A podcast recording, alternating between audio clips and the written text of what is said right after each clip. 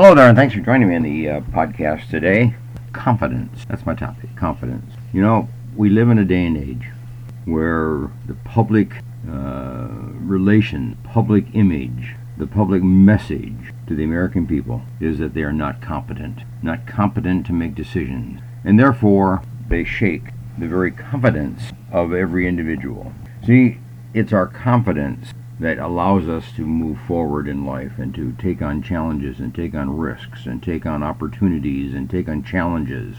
We have confidence, we move forward. If we don't have confidence, we get stuck. We're in a stalemate kind of a situation. And life does not move forward in a progressive, you know, kind of way for us. So the public message out there today around this COVID issue is that we are not confident and we're not competent to make these decisions as to our own health, our own welfare, and on the basis or, or the welfare for our, own, for our loved ones. Somehow or another, we are being challenged to say we don't really know, we don't really understand, we don't really have the facts, and therefore we are not capable, we're not confident, not competent to make wise decisions and just decisions at this point in time in life. It's an unfortunate message. Far better would it be for our governmental leaders to say, you know, we have confidence in you, the American. We have confidence in you as school leaders. We have confidence in you as church leaders to do the right thing, to lead your people properly, and to lead your people in the right kind of way. What a message that would be to say we have confidence in you rather than to feel make you feel like you don't have competence and therefore you don't have confidence in yourself and in your own decision making. The message from on high, from the federal government, is not favorable for the individual. It does not build up the confidence of each individual. Now, let's put this into a little bit of a context, okay? We're going to talk about confidence here in just a minute, and how you really build confidence and how you deal with confidence in your own life. But I came upon some statistics uh, just recently in what we refer to as the death rate of individuals in America. I don't know if you knew this or not, but um, let's take a look at the death rate uh, that's taking place in our country. What are the five big events that cause death? Well, here they are. Heart rate 700,000 people died by heart disease in the year 2020, last year. 700,000. Let's take cancer. 600,000 died as a result of cancer in 2020. Let's take abortion.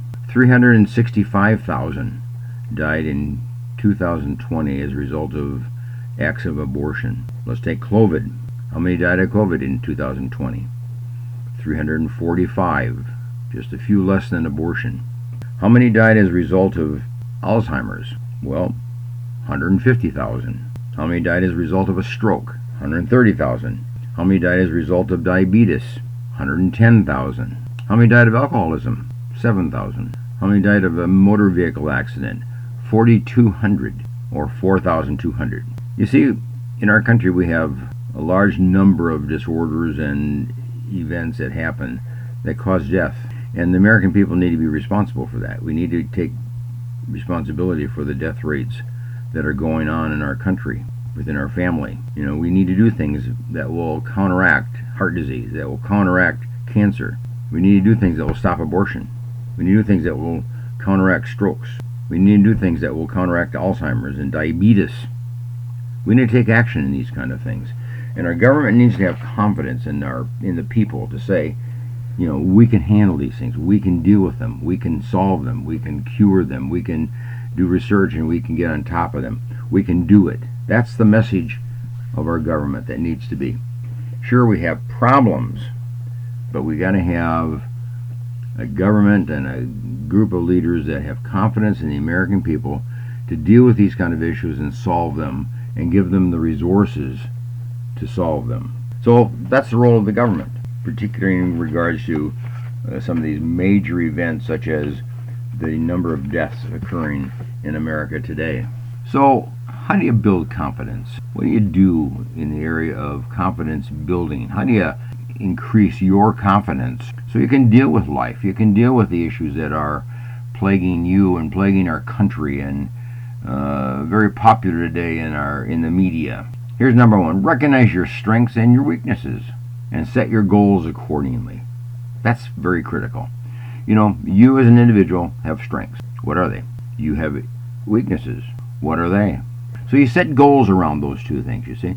You set goals to enhance your strengths and to eh, take advantage of your strengths and advance your strengths and build on your strengths. And you set goals also to deal with your areas of weakness, maybe overcome some of the areas of weakness, or at least cope with them better, handle them better, acknowledge them better.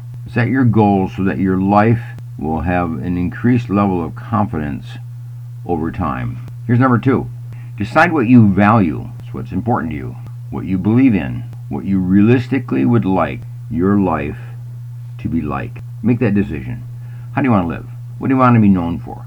What do you want your life to be known for? What do you want your life to manifest in your community, in your family, in your church, in your club, in your organizations, in your workplace, and so on? What do you want to believe in? What do you want to value? And then let those be shown. Let those live those out in front of other people. So first of all, you have to decide your own values, what they are, and what you believe in, and what you really and what you realistically would like your life to be like. That's in your hands, that's in your control.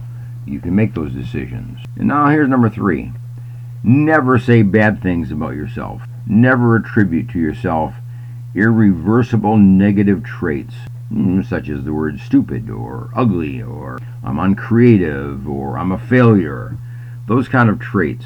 Never say those things about yourself. Just deal with them. Just overcome them. Just minimize them in your life. Just enhance the opposites in your life. But don't put yourself down. Don't drag yourself through the mud. You're your own worst enemy sometimes. That doesn't help your confidence. Here's number four.